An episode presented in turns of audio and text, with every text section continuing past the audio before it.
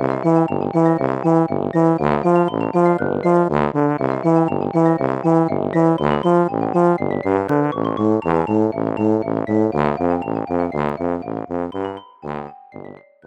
家好，我是帅帅。大家好，我是 GoGo。欢迎收听你的宅友已上线。我们今天要讲的是《鬼灭之刃》，我好兴奋啊！GoGo 姐在我们开始录之前，还以真人版展现的兴奋到模糊的那个贴图、那个梗图。大家有没有觉得很惊讶？因为在我们录第一集的时候，还在我在那边推坑他九九推坑鬼灭，然后在那边勉为其难的说：“好啦，十二月初我会开始试着接触鬼灭。”结果现在他整个就是成完全就是掉坑，然后非常的兴奋。我就是。最容易被打脸的那个人啊，但我觉得很好，就是你就是一个仔仔，然后你就是愿意去接触新的东西。没错，而且我愿意被打脸，对，你超愿意的。那我们现在先上防雷页，因为目前我们俩都已经全部追完漫画了嘛。嗯，我相信听众朋友有一些是看完的，那有一些可能进度是在看完动画，看他打完蜘蛛那一边，嗯、然后电影不知道看了没，但可能后面的很多都没有看。我们会尽量点到为止啊，但很难，就是因为太激昂了，尤其是我又这么兴奋的一个状态，所以我今天在这个开录之前，我就已经跟帅帅说，这是雷之呼吸的第八型，雷之全剧透。你比上一他师傅会的还多，对，就是尽尽量啦。但但如果你是真的很很害怕被暴雷的人的话，你赶快去看完。对对对，那希望在你离开前呢，我们有粉丝页跟 IG，你还是要记得去按赞、追踪跟分享，或者先听我们别急。总之，真的怕被暴雷的，现在快逃哦！好，那我们要开始喽。我们就在上礼拜去终于去看的《无限列车》，先来讲电影观后感。我终于知道为什么我在第一集讲到九保学长的时候，嗯、你会说我大岩柱跟我大岩柱一样。嗯，真的炎柱就是我们大哥啊。对，我那个时候看电影之前，就是防我们刚才先防雷耶了，我说我们家要爆雷了。再提醒你一次，快逃！雷之全剧透。就是 GoGo 在看之前，我没有想到他真的不知道，他可能真的没有接触，然后他在去看的前一天才被人家爆雷说，就是炎柱会死掉的。对，在我一个无预警的状态下，嗯、因为基本上我要看电影，不会特别去看其他的周边或是预告，嗯、所以我完全不知道这件事情。对，我真的不知道你不知道哎、欸。然后我也是跟我弟在聊说，哎、欸，我要去看《鬼灭》的剧场版喽。嗯、然后他就掰了味的问我，因为他全部都看完了，嗯、他漫画也看完了，然后他说，那他就问我说，哎，那你看到哪里？你看到岩柱死了吗？嗯、然后我就震惊，然后我就说，你说什么？严柱怎么样？我才你再说一次，炎柱他他他怎么了？样了吗？我说我才刚当上。要搭上无限列车哎、欸，我就是大概这么结巴的状态下，我就傻眼，然后我弟就哦不好意思哦，我不晓得你你还没有搭搭完车这样子，然后他就很没有诚意的说啊，那没关系啊，那你要不要追别部漫画？对对对，他就推了我另外一个什么约定梦幻岛，约定的梦幻岛，对，但是我当下超震惊。我就想说，我有听错吗？在这个两个小时内会发生这么巨大的转变吗？对，但我后来觉得也是因祸得福啊、欸，因为 GoGo 就是虽然是先被爆雷了，但还是非常的震惊。我就想说，如果他没有事先知道，然后在电进了电影院之后，然后看到偶大眼珠死掉，真的我会哭断肠哎，就是可能需要急救车 在那边要 AED。对啊，可能就从此就瘫在那个椅子上了。对，说到这个，我要表扬帅帅的一个先见之明，因为现在是一个防疫时代，嗯、所以出门都要戴口罩嘛，哦、包括进戏院的时候都要戴口罩。嗯、那我们当下就是因为我之前知道，好像大家都说鬼灭。剧场版会哭，嗯，但是我不知道哭点其实是在炎柱这一趴，嗯，但我只是有抓到重点，就是说，哎，会流泪，嗯、可能大家都蛮感动的，要带卫生纸，所以我带了卫生纸。嗯、但是呢，帅帅很棒的一点是，他多带了备用口罩，对。因为你在戏院你口罩不会拿下来嘛，但要是你哭的话，就是口罩就会被眼泪浸湿。听起来有点不可思议，但是是真的，事实上就发生，事实上就发生了。GoGo 整个哭到他口罩烂光，颜色变色，然后眼睛是肿的，超夸张，他的双眼皮有够肿。我很庆幸我戴眼镜，因为我想说啊，好像会哭的话，是不是不要戴隐形眼镜？嗯、所以我就很有自知之明的先戴了眼镜。嗯嗯，对，不然你真的会哭到也是眼睛眼睛掉出来。对对对，然后看不到我眼珠，然后我就会哭更惨，爬到那个大荧幕前，跪跪跪着爬到大荧幕前。我刚还以为你是要称赞我另外一个东西，因为大家在片尾曲的时候，我就自己坐在那边赞叹我自己，我就觉得我讲的东西真的都是先知 啊！你是说你预言的一些？对对对，就是一开始我第一集的时候，我们就讲说，你就先看动画，那如果你入坑的话，你就会看电影版，那接下来你就会疯狂的，就是在一两天之内把漫画全部追完嘛。对，快则一两天，嗯、慢则一周。对，然后这一些都是完全应验。对，然后你还有一个神预言。对。我在进电影院之前，我就跟狗狗讲说：“你看完《无限列车》呢，你会在两个小时之内爱上我大炎柱且失去他，就是最快爱上一个角色，但是又最快失去了这个角色。”对对对，在两个小时内会经历这一切，就也是完全的就是如实的发生。真的，嗯、而且其实我觉得不到两个小时，嗯、因为前半部的炎柱的时间跟剧情的琢磨并没有那么重，对，大概在最后的半小时，最后完全爆发，就一鼓作气的爆发了。那个半个小时，我不知道怎么度过。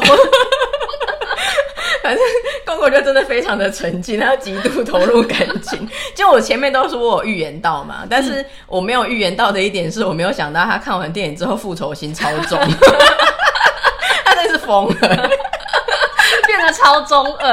而且我那天带长伞，然后就一直觉得我可以使出一些呼吸呼吸法。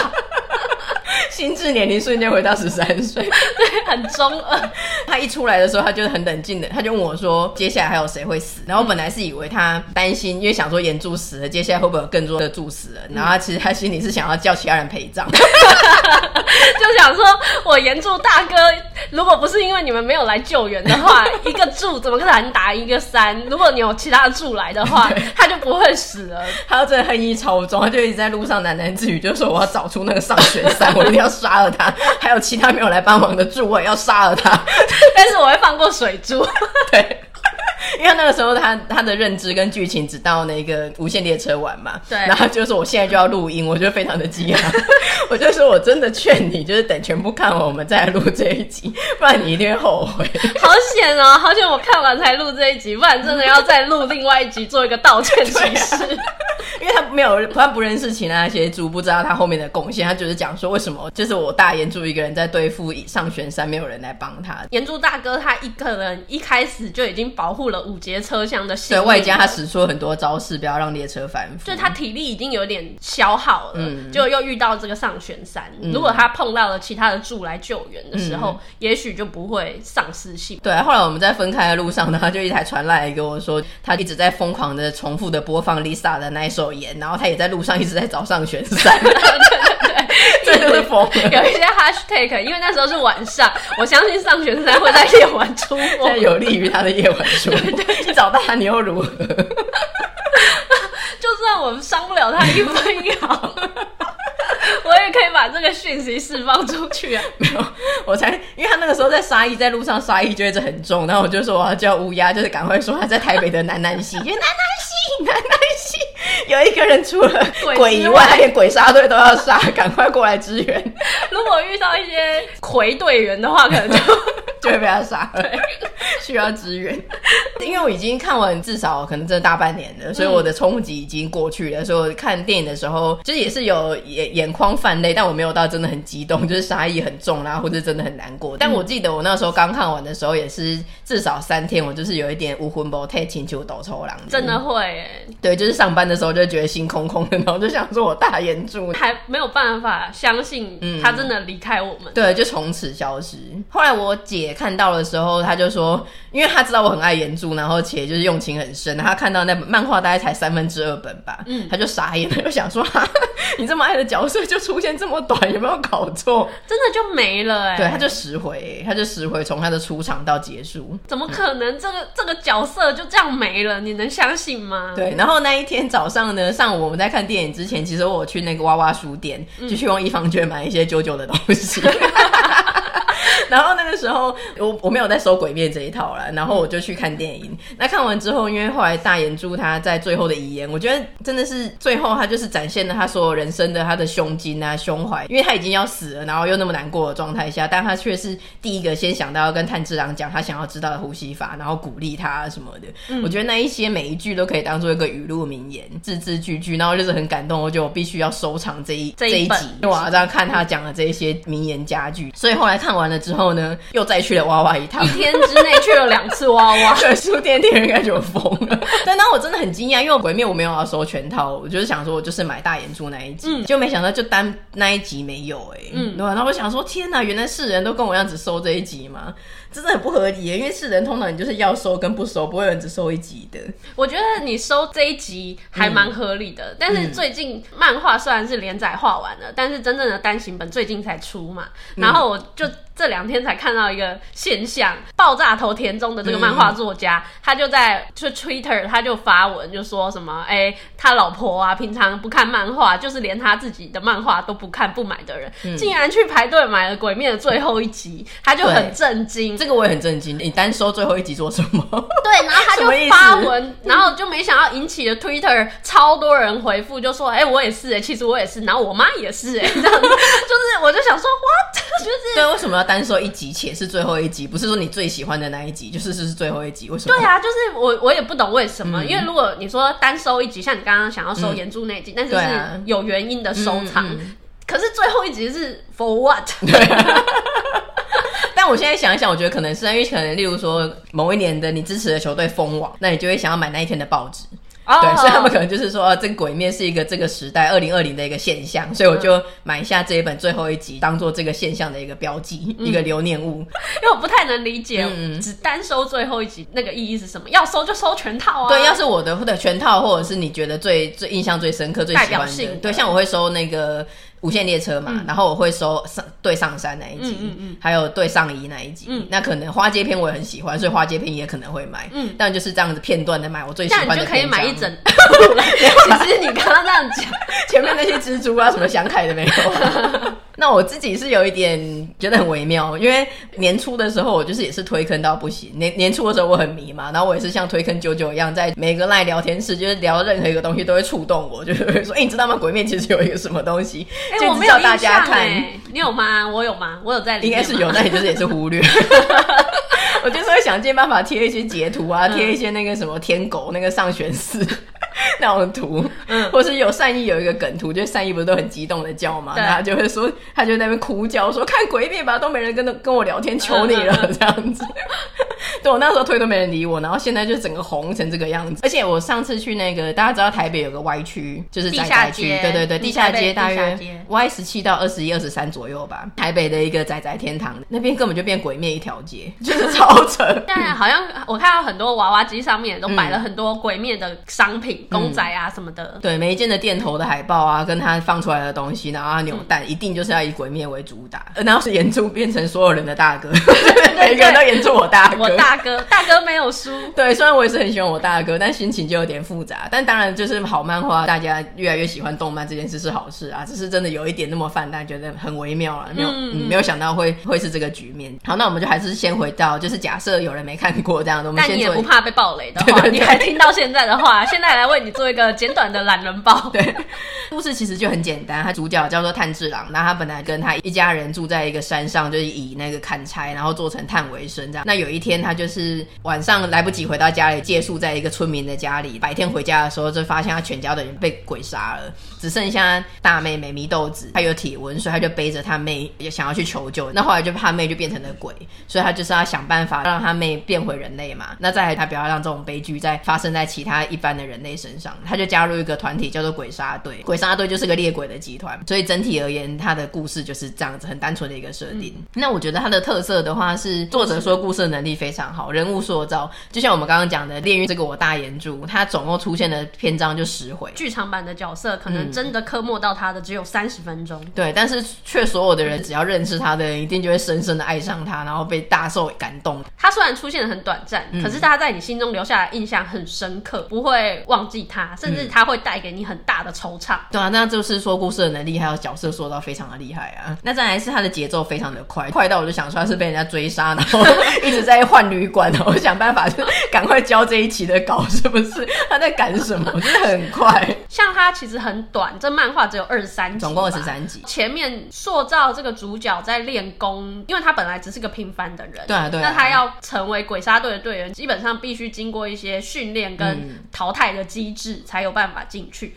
但这只花了他大概前面可能不到五集的时间吧。对啊，对啊，就结束了。他最让人印象深刻的是，因为他一开始的时候是先打一些小杂鱼嘛，嗯，然后虽然没当初很弱，所以对小杂鱼是打的要死，但我们现在回想都会觉得是小杂鱼。嗯，那他开始就是遇到一个血战，对那个蜘蛛精，蜘蛛精是下旋五。介绍一下那个鬼的，总共有十二个厉害的，上旋是比较厉害的有六个，那最厉害就是上一嘛，上二就是一一次这样子，那下旋就是下一到下六，嗯，所以他一开始遇到真的遇到这个十二鬼月的时候，是遇到下旋五那个蜘蛛精，对，那就打的要死，那我们就会假定说接下来就是打四啊三啊这样，结果没有，作者 作者就是真的被追杀，他希望这一部赶快结束，对，他就是大刀一挥，后来打完下旋舞之后呢，鬼 boss 叫无惨，嗯，他就召集了全部的下旋，然后就说你们这些废物，你们这么弱，我留你们干嘛？对，他就大刀一挥，自己杀了另外四个，全死光，对。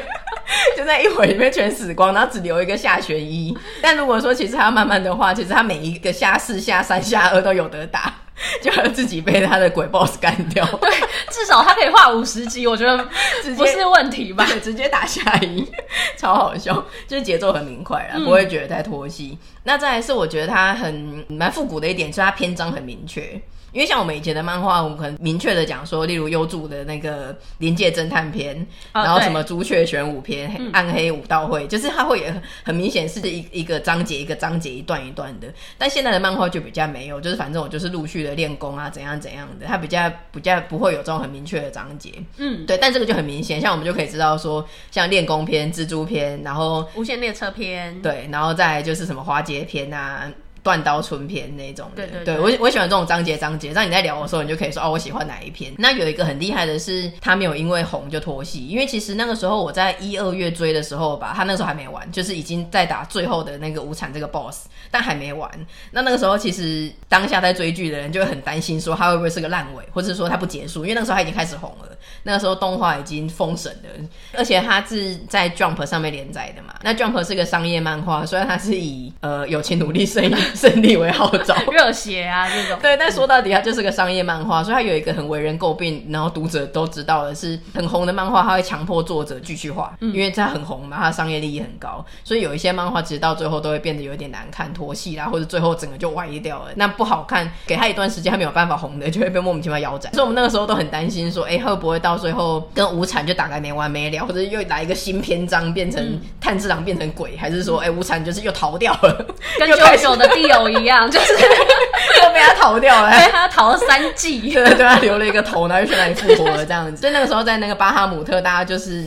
追的很勤，你知道也是一样，是每个礼拜出嘛，然后会有一天是日本的先出，嗯，那大家都会先看图说的故事，或者是有一些会日文的人就用懒人包的方式大约讲一下这集，就大家都很焦虑的等他的结局。那最后他就是有好好的画完这样子，我觉得这也是蛮厉害的，有顶住那个压力。不愧是大刀阔斧一次杀了十二鬼月下旋的人。那我觉得他有一个很特色，分成文戏跟武戏的话，他文戏剧情的方面，尤其是回想篇就非常的感人。嗯，刚刚就是有提到说他在人设、嗯、人物设定的刻画上面非常的深嘛，嗯，那这个跟回想的部分就很大的连接性。对，甚至有一些，因为他他有一个有点像是小套路的嘛，就是人类鬼杀队在跟鬼对决的时候，因为他本来变成鬼，他可能当太久了，他都已经忘记他曾经是人类了。那他被杀掉的时候，他就会回想他是人类的时候的事情。那因为回想片很好看，很多人都说他在战战斗的时候，他就快速翻过，等着他进入回想片。我懂，我懂，我懂。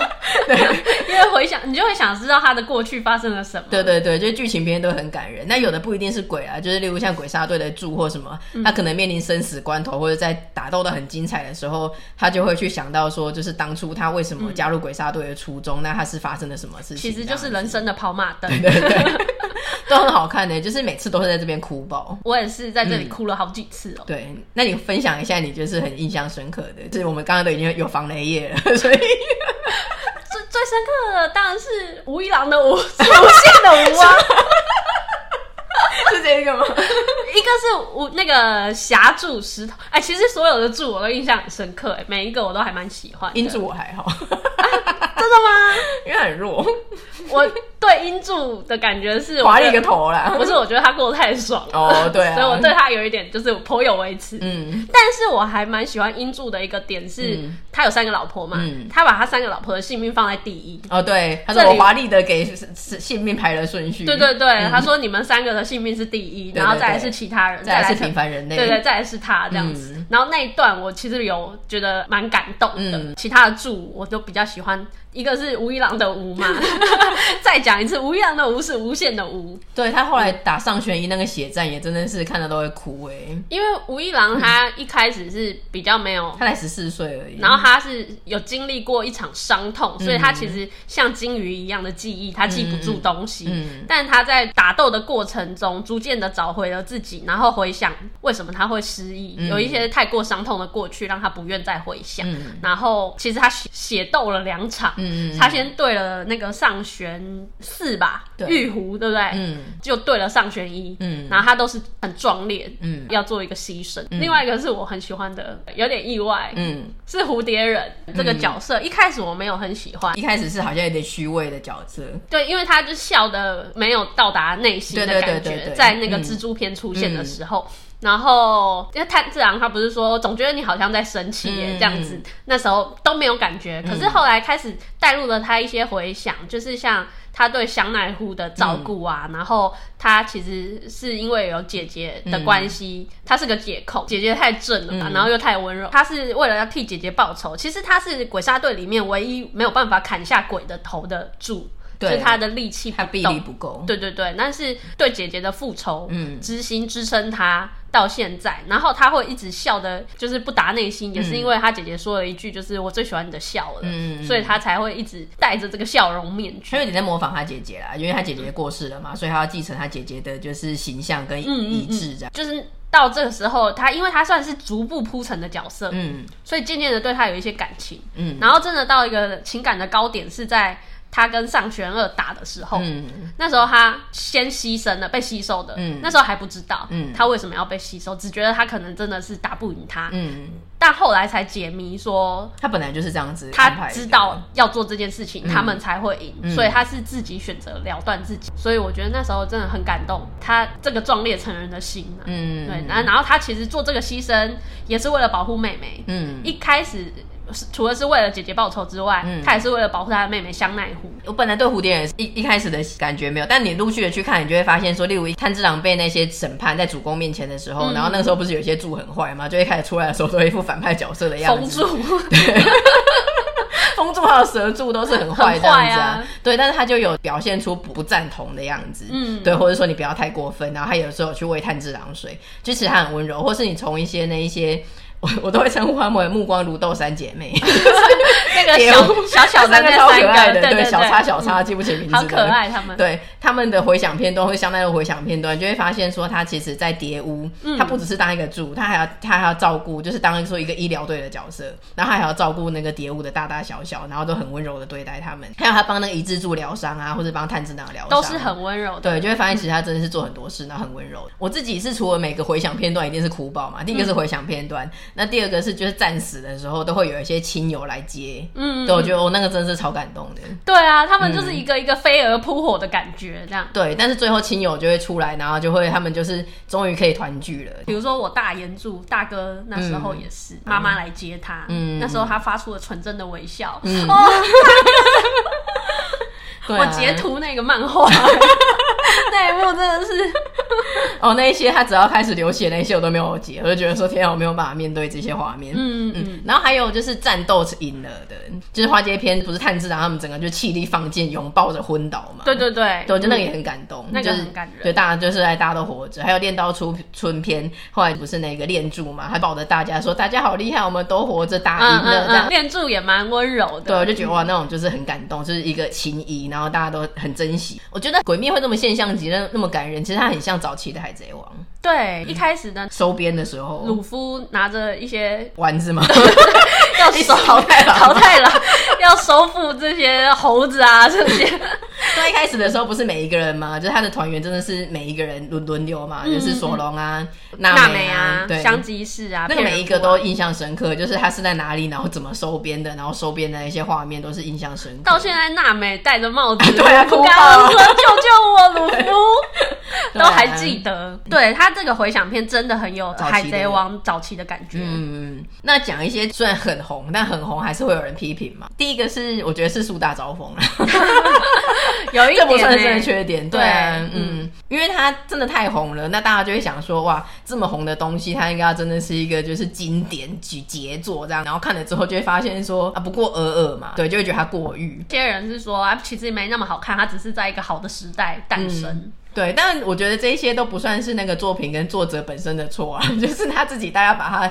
提高到一个这种程度，度就像股票，可能它就有点泡沫化，嗯、是它的市值的六倍。对，嗯、那你自己要去，对啊，那不是那个人本身的力量啊，有点愿打愿挨吧，就是市场机制把它炒到这么高。对啊，那你才再去说哦，它不值得这么高 这样子。那再来是有一个词叫“鬼灭骚扰”啊，其实我也是很爱这样。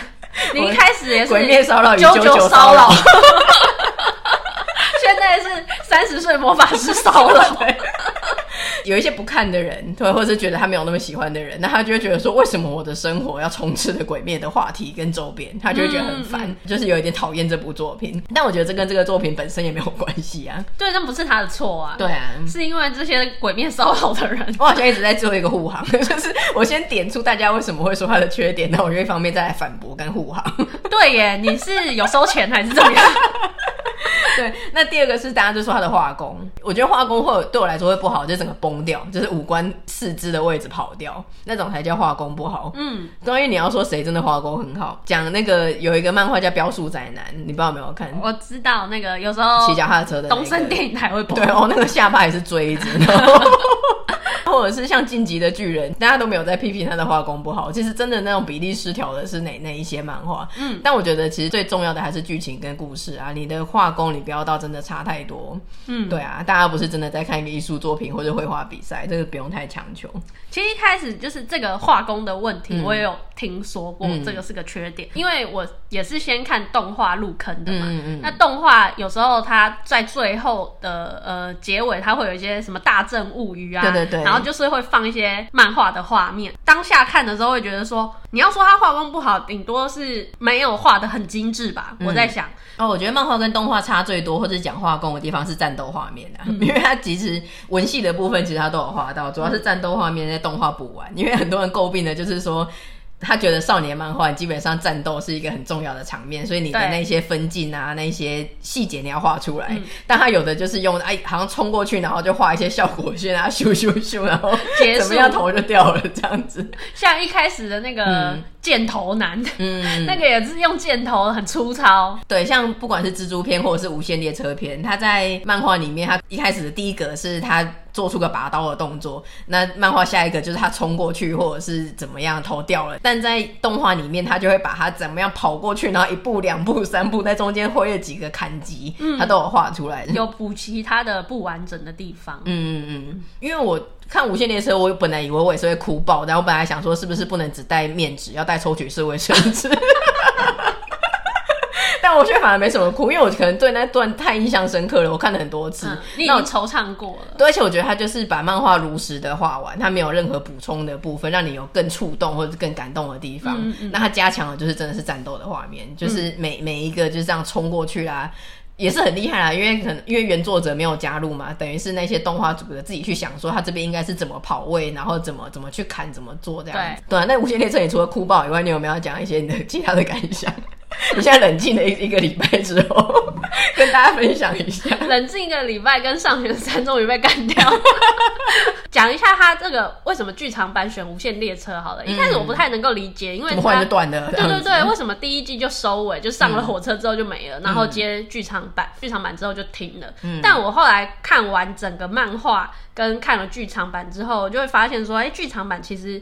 无限列车篇，它这个挑选有它的重要性在，嗯、算是跟前面做一个切割嘛，就是一个新的篇章吧。对，算是练功篇完成的，那现在开始炭治郎该茁壮篇了。无限列车也是算第一个出现了上弦这么强壮的鬼。哦，对。那上弦的实力跟柱的实力也在这边做一个分界点。嗯，就是一个柱是打不赢这个上弦的。对，柱感觉已经是人类跟鬼杀队的巅峰了，但是每一个那个上弦的鬼都会说他们已经干掉十几二十个柱了。在这个时候的转折，就是借由我们大哥炎柱的壮烈成人，嗯，然后去触发这三个三本柱，嗯，炭治郎啊，然后一之柱跟那个善意，嗯，他们的成长，因为他们其实三个都有各自不成熟的地方，对啊，对啊，比如说炭治郎他太过温柔，嗯，他以之助他可能就是不懂得要去守护人，他只想着要去战斗变强。变强这件事情，但他不知道强者的意义是什么。嗯、那像炎柱大哥的强是为了保护弱者，嗯，所以他在说这边有一些学习，嗯，那善意他以前我们都知道他是个胆小鬼，对啊，不够勇敢，他必须借助他睡着之后才能展现他的才能，嗯，那在这之后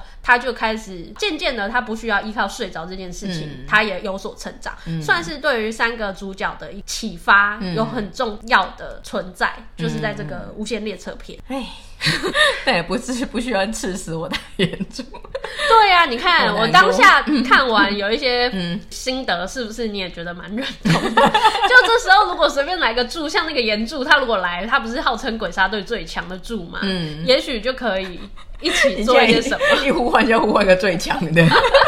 没有，可是其实你看，这又是个暴雷哦，大家注意。就是你那个时候一直在讲说来再来一个柱，其实不一定，因为像后来我们看那个无限城片打上山，炭治郎那个时候他的实力其实是柱级了，已经很强，他可能甚至已经比音柱啊或者炼柱厉害了。嗯，他跟那个水柱一起，对啊，他们其实打不赢诶。那个时候两个也是接近死啦，就是一个死斗。对，对啊，然后最后其实他也没有赢，是后来因为他回想，他让他回想起过去，然后他自爆啊，其实他也没有赢啊，换出了他的人性。对啊，所以其实两个很厉害的柱也是打不赢的，他们真的太强了。两个不行就三个啊，三个再不行就四个，他们不是九柱吗？他们又没有一个九个一起上会打不赢他，他们没有一个挑战书说哪几点在哪里，我们九个打你一个不见不散，有打一有胆就来，这种东西没有办法预测的啊。好，那继续回到刚才有一些人讲的缺点嘛，再来就是有一些设定的 bug。第一个就是青色彼岸花，因为后来大家就说，哎、啊欸，说到底那个花嘞，就是对啊，我也在寻找这个花，你要干嘛？花不能落入你这种人手中。我这种人怎么了吗？我这种人是什么人？对啊，因为大家就讲说，哇，这好像很重要的设定啊，最后嘞，最后根本就没提到。再来就是他一开始有设定那个十个位阶，嗯，就是甲乙丙丁戊己庚辛壬癸。对，那一开始好像说他们是最低阶啊，然后慢慢变成根啊或什么的，啊，最后忽然就冒出柱来了，然后就再也没有人在乎这个位阶了。对，所以有一些人就会讲说啊，这个设定就是你一开始那边设定的刚刚金内的，最后都忘光哦。但我个人都不在意，位阶我也不在意。我好像从炎柱死之后，我们什么都不在意了吧。你就只想杀三选三个五彩而已，一直在寻找他们。对啊，我觉得设定这种东西，就是你整个故事的大脉络有个合理性。那在某一些阶段，你有一些设定，那最后反正剧主线推动的下去，那逻辑是合理的，就不用每一定要死守每一个设定，然后都要琢磨啊。因为其实他也不是忘了未接这件事情，嗯、因为他其实后来也有在升上去啊。嗯、那这可能也是显现说柱的强大跟这些底层他们之间的落差。这个倒是还好，但那个青色彼岸花，我是蛮在意的。在意干嘛？我也想知道啊。说到底，我们都在护航，就是觉得说他，你要说他真的到经典人类的那个瑰宝，可能是没有，但是他其实就是不错看呐、啊。那他有没有办法真的成为一个经典？这就是要时间考验呢、啊。那我自己个人，除了一些刚才讲到的优点以外，我自己个人是很喜欢他的 Q 版表情包。就有时候他们在大章节跟大章节之间，不是都会再回到蝶屋练功啦，或者是一些小伙伴的休息片段，像那个最后的久住训练的，他们那边吃烤鱼，炭治郎捏饭团啦，嗯、或者是一开始他在蝶屋的泼药水训练那种的，就是很喜欢那轻松的，然后大家都画成 Q 版的，然后在那边打打闹闹这种很轻松很可爱的片段。有一点是在沉重的过程中的一些小小的平静、嗯，对，而且里面就会出现很多表情包，嗯，对，就是它里面有一些，就是很多人就会说什么画风崩坏，但我觉得那明明就是故意的啊，就是故意用的很潦草，然后很可爱哦。对，他们会有一些人这样子说，对，有人这样子说、欸，哎，他懂漫画吗？对，他就会说那一些 Q 那一些 Q 版的表现是崩坏，这样我就想说，是随时脸都要很严肃吗？脸都要很揪吗？就是很揪揪吗？真的哎，对啊，这个还好吧？对啊，这个不能认同。嗯，那再来是有一些很可爱的东西，像那个鬼灭学园，鬼灭学园那个设定真的是对于我们这种被便当还有住的死亡伤痕累累的人的一个救赎。真的，我的富冈，富冈老师看到他还在好好的当老师，真是太好了。对，就是这个很可爱的平行世界的设定，觉得他们好像在另外一个。时空活得很好，然后还有那个大正小道消息，嗯嗯嗯，有一些我不是很想知道的冷知识，它很可爱，就是在每一集的动画结束都会大正小道消息哦，然后是不同的人好像出来主持串场一下这样子，那个是蛮可爱的，对，在动画片的时候吧，嗯，那当然最喜欢的话就是刚刚讲的文戏的部分，然后我们蜘蛛精大家很常那个所谓的羁绊这件事情，因为他们每一个人，不管你是个小喽啰，或者是你是个猪，反正你都会觉得说你要为了保护同伴而牺牲，或者是你要为了保护一些平凡的人类。让他们能够继续有的平凡的日常，不要被鬼伤害。然后他们都是很壮烈的成人，包括那些影啊，我可能没有战斗能力，但他们会帮忙做一些补给啊，然后救援伤患啊那一些。还有最后最后最后在打无惨的时候，不是无惨整个变成一个巨影。对啊，然后所有的影冲上来，就是柱已经不能打了，我们也要一起上这样子。然后所有的影就一拥而上，那一刻真的是很感人。对，他们就觉得说，就是他们明知道就是一秒就被杀掉，对但他就觉得说我多拖这一秒说不定。助就多一秒的恢复时间，或是有一个空档，对，对他们一起去推公车啊、推火车啊什么的，我就觉得哇，天啊，真的超感人。我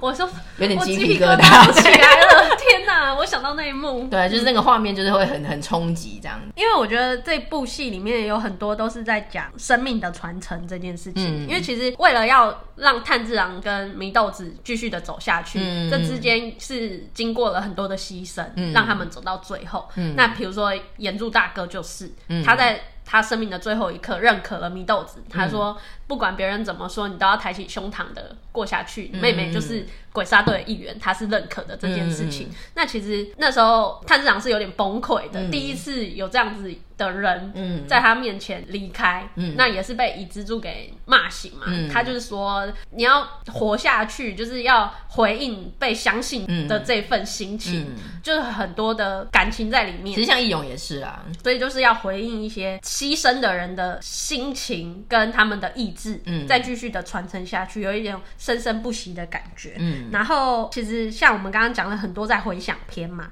鬼也有很多的回响，在他们成为人的时候，他们也不是绝对的恶人，有一些是啊，呃，有一些鬼他就不是，对，所以他就是有一点就是可恨的人，他就会有一些可悲的苦，就是像上山，对，像你那时候一直要杀上山的时候，我就想说你先看后面，其实那个练血片也是真的很可怜，可怜是可怜。但我不会放弃 寻找上山的这件事情。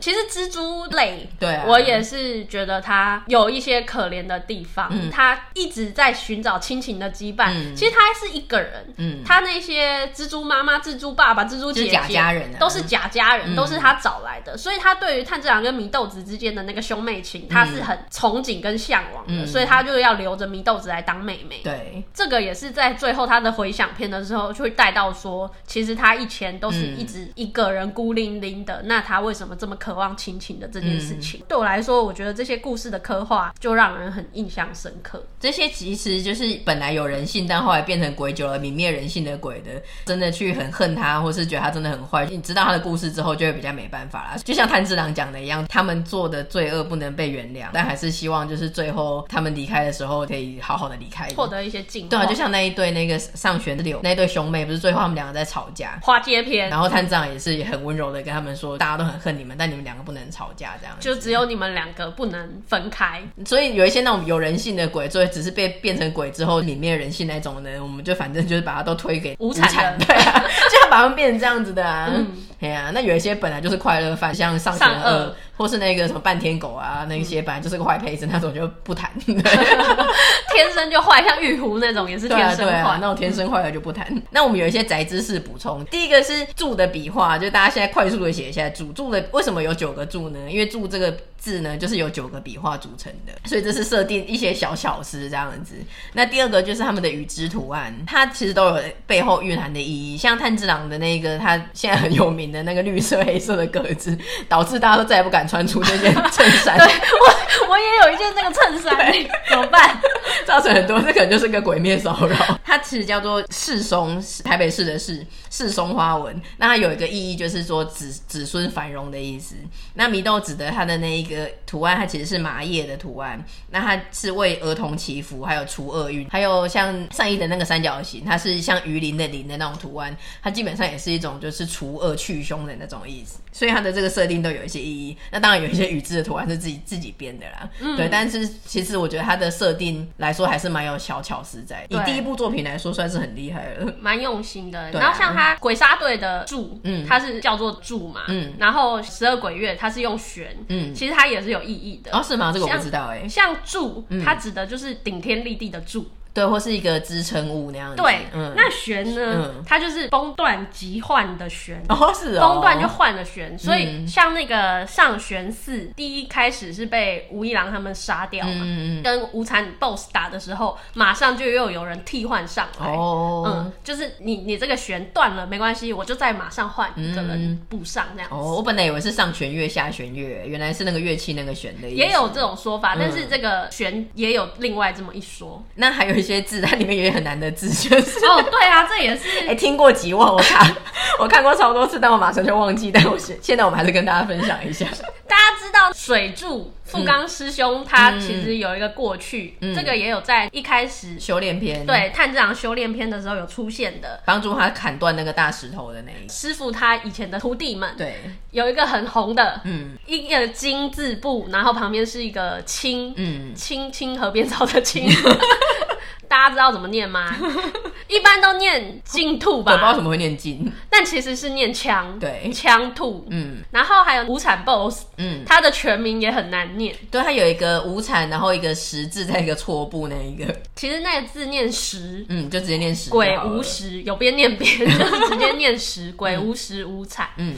那作者也是蛮麻烦的。作者我记得超多次，但后来也只永远记得什么上山下山，山上山下，对对。那个到底怎么念？七一阿卡，嗯，三声。所以全名是无卡氏知乎吗？哇，天哪！我觉得我之后还是不会记得 那个卡太难了，这个撇音。对啊，你很难念那个卡吧？我怀疑打字打得出来吗？嗯。然后炭治郎啊，那很简单，就是有一些简中的翻译就会直接少年对打成赵门。对，他那个字是赵神的那个赵的古字。大概有几个比较生硬的字，跟大家分享一下它的念法。对，小补充。嗯，好。那结论的话呢，这部作品最新最后一集刚出嘛，所以它总共才二十三集而已，真的很快，而且是倒吃甘蔗的方式，就如我第一集所预言的。你前面那一边就是比较练功啦，然后不是很精彩的打斗啦，或是一些就是一直在呼唤着祢豆子的那一些，嗯、然后家人一直去把他唤醒的那种。如果你一开始比较没耐性的话，你赶快看到无限列车篇，接下来真的是行云流水了。头过身就过。狗狗也是看完无限列车之后，就是几天就把全部看完了，以杀意支撑着。那我是觉得说，其实这部真的是很适合大人，也是很适合小孩的一部作品。因为大人的话，你可以在里面看到一些让你久违的温暖吧。遗忘很久，我们跟鬼一样。真的，虽然身为人类，但是就很久不用没有去深刻的体会到一些友情跟亲情的羁绊，还有重要性跟人与人之间的连接，会蛮感动的。像霞柱吴一郎刚刚有提过，他是精于记忆嘛，嗯、一开始他还没找回他记忆，嗯、然后他那时候对任何人都是很冷漠的。嗯、然后有一段就是他在铸刀村篇、嗯、那时候，其实他有遇到一个小铁少年，嗯、他对他也是很冷漠，嗯、然后没有感情啊，因为他那时候就是一个没有感情的杀人机器吧，杀鬼杀鬼，呃，杀鬼机器。他没有杀人，他杀鬼，杀、嗯、鬼机器。然后炭治郎就是一个很温柔的人，嗯、所以他就会说：“你对人家的好，嗯，总有一天会回报到你身上的。嗯”那这件事情，吴一郎当时没有体会，嗯，但他后来找回自我之后，他有把这件事情放在心上，嗯、就不知道某一个时刻，他就救了这个小铁少年。嗯、那这个小铁少年也回应了他这份心意，就在后面，当吴一郎真的陷入困境，对，快挂的时候，嗯、小铁少年这么弱的一个少年还来救他，他也是用性命来救，他自己也快挂，他也身受重伤。对，就是展现了出你对别人的好会回应到你身上的这种因果轮回说。对啊。对小朋友来说，除了他们现在会在那边说什么做什么插针呼吸的那一种的，但我觉得这部漫画，你要说它真的到血腥，其实它里面的那些教育意义，像家人啊、同伴啊，然后努力的这些连接，那再来是炭治郎，他本身就是一个没有得挑剔的男主角啊，他就是非常的有礼貌，然后又很认真、很耿直的人。比如说番外篇的教师篇，嗯、他不是都戴着日文的 那个耳环吗？嗯、然后像善意，他是风纪股长，他就会说：“哎、欸，同学不要戴耳环。嗯”炭治郎就会立刻低头，就是说不好意思，这样子。然后他就会想说：“既然你觉得不好意思，就把耳环拿下来。”然后他就说：“不好意思，这是我爸爸的遗物，就 是我很抱歉啊，但是这我我有我的苦衷，这样子。”对，我觉得作者有刻意描写他这一块，像他那个时候要去那个练刀村的时候，因为练刀村的地点是很隐秘，不能让他知道的嘛。每一个影就是轮流背他，那他就很明确的写出那个对话框，就是说炭治郎在每一个影交接他的时候，他都很大声然后有礼貌的跟大家说谢谢，这样子。对对对，说谢谢辛苦了这样子，嗯、然后影都会很开心，因为影一般就是不被重视，对大家都忽视，就是当做一个工具人的角色，对对对，不会特别把他们放在心上。嗯、但是炭治郎就是对待每一个人，他就是很有礼貌。像后来那个他在修最后的那个九柱训练篇，然后他就是很很努力的练习嘛，岩柱就有去跟他讲说，他那个时候做出了选择，哦，那边也是哭，那边也是哭 惨，对对对对，嗯、就他选择要救要去杀那个上弦，还是要去救祢豆子，嗯、然后他说他做出了正确的选择，他认可他了，嗯、那还是很正直的说，其实他那个时候做不出选择，就是祢豆子，因为这个原认同我的话，就是他要跟他解释这样，对，他说你根本不用认同我，因为不是我做的选择，嗯、对，算是蛮正直的一个人，对啊，我们炭治郎就是个暖男，他虽然可能比较没有一些就是主角光芒，但是他就是很暖，我很希望得到他心里的一个小人。我有点需要，好像需要哎、欸！你看那个那个少年得到那个小人之后，他的脸上的表情有多温暖？对啊。总之呢，我觉得这部作品是真的可以看啊，那也不用花太多时间。而且如果你是动画党的话呢，目前第二季完全没有消息，你真的是等不到。所以我觉得就赶快看漫画吧。像我自己，我看过漫画的人，到时候动画出了我也是会看，就是回味，然后看一下他怎么重新去让他画的更精致，然后动画画面更精彩。第一个是你等不到动画的，第二个是现在的人就是超爱爆雷，而且现在很多那种粉丝页，他直接就在标题讲，因为以前都会可能就讲说前几页，然后你就会想说不要点进去。防雷这样。我那个时候还没看完的时候，我就被雷到爆，因为我订阅很多就是宅相关的粉丝页，嗯，然后他就会直接打在那个标题，就想说什么死战谁谁谁死了，对，或是假设他们没有死的话会怎么样？对，就是直接在标题，他就想说靠，那我就是被雷了，而且完全避无可避，因为他直接打在 YouTube 的标题或者是文章的标题，因为我觉得我的观影乐趣是有被影响，就是我就已经先知道说接下来的剧情主线跟谁会死了这样子，就没有自己。看到的那种冲击，虽然我你现在也被我们这一集，如果你听到这边，你也是被我们雷了很多，但我我觉得你蛮勇敢的，我对你的勇气予以嘉奖和鼓励。但是为了不要被雷更多的话，你还是赶快去把它看完，然后自己有一个沉浸式的体验，自己去感受这部作品。对啊，像我现在就是一鼓作气的看完之后，嗯、我就自己很勇敢的去找雷，雷不找我，我去找雷。对啊，因为我想要知道更多这样子啊，对，因为。嗯就是它不是一个完美的结局，就会很想要去看一下他们的一些补充。嗯嗯，因为他漫画总共就二十三部，你就算很喜欢这个作品，但它总共就这么多，你翻来翻去，从头翻到尾，从头 从头翻到尾几次，它就是这样。所以你也是可以上去找，因为现在非常的红嘛，所以不管是 Instagram 啊，或者是有一些日本的插画网站啊，Twitter，其实很多那种很厉害的画家，他都会自己在画一些 Q 版啊，或者自己补充的小故事这样子，对，那个都很可爱。如果你是现在深陷在这个坑的人的话呢，你就可以借我这个来补足一些你那些没有办法被满足的瘾。还有一个好消息是，有出两集《富冈义勇外传》。对，作者不是同一个啦，但是他是他授权的。炼狱大哥也要出外传哦，太好了，锁死。好，那今天的节目差不多就分享到这边。我想要用一下天天开心的结尾词，一小时的时间瞬间就过去了，我要跟 要到了要跟大家说再见的时间。那喜欢我们的节目的话呢，请在 Facebook 跟 Instagram 搜寻你的宅友已上线，然后按赞追踪我们，我们会在上面发布最新一集的上线通知，还有补充一些相关的宅知识、宅资讯。也请帮我们多多分享给你的周边亲朋好友，在我们的 Apple Podcast 上面可以留下五星的评价，或是在任何一个。平台上面都可以给予我们留言支持跟鼓励哦。那今天就先这样子，下次见啦，拜拜。谢谢，拜拜。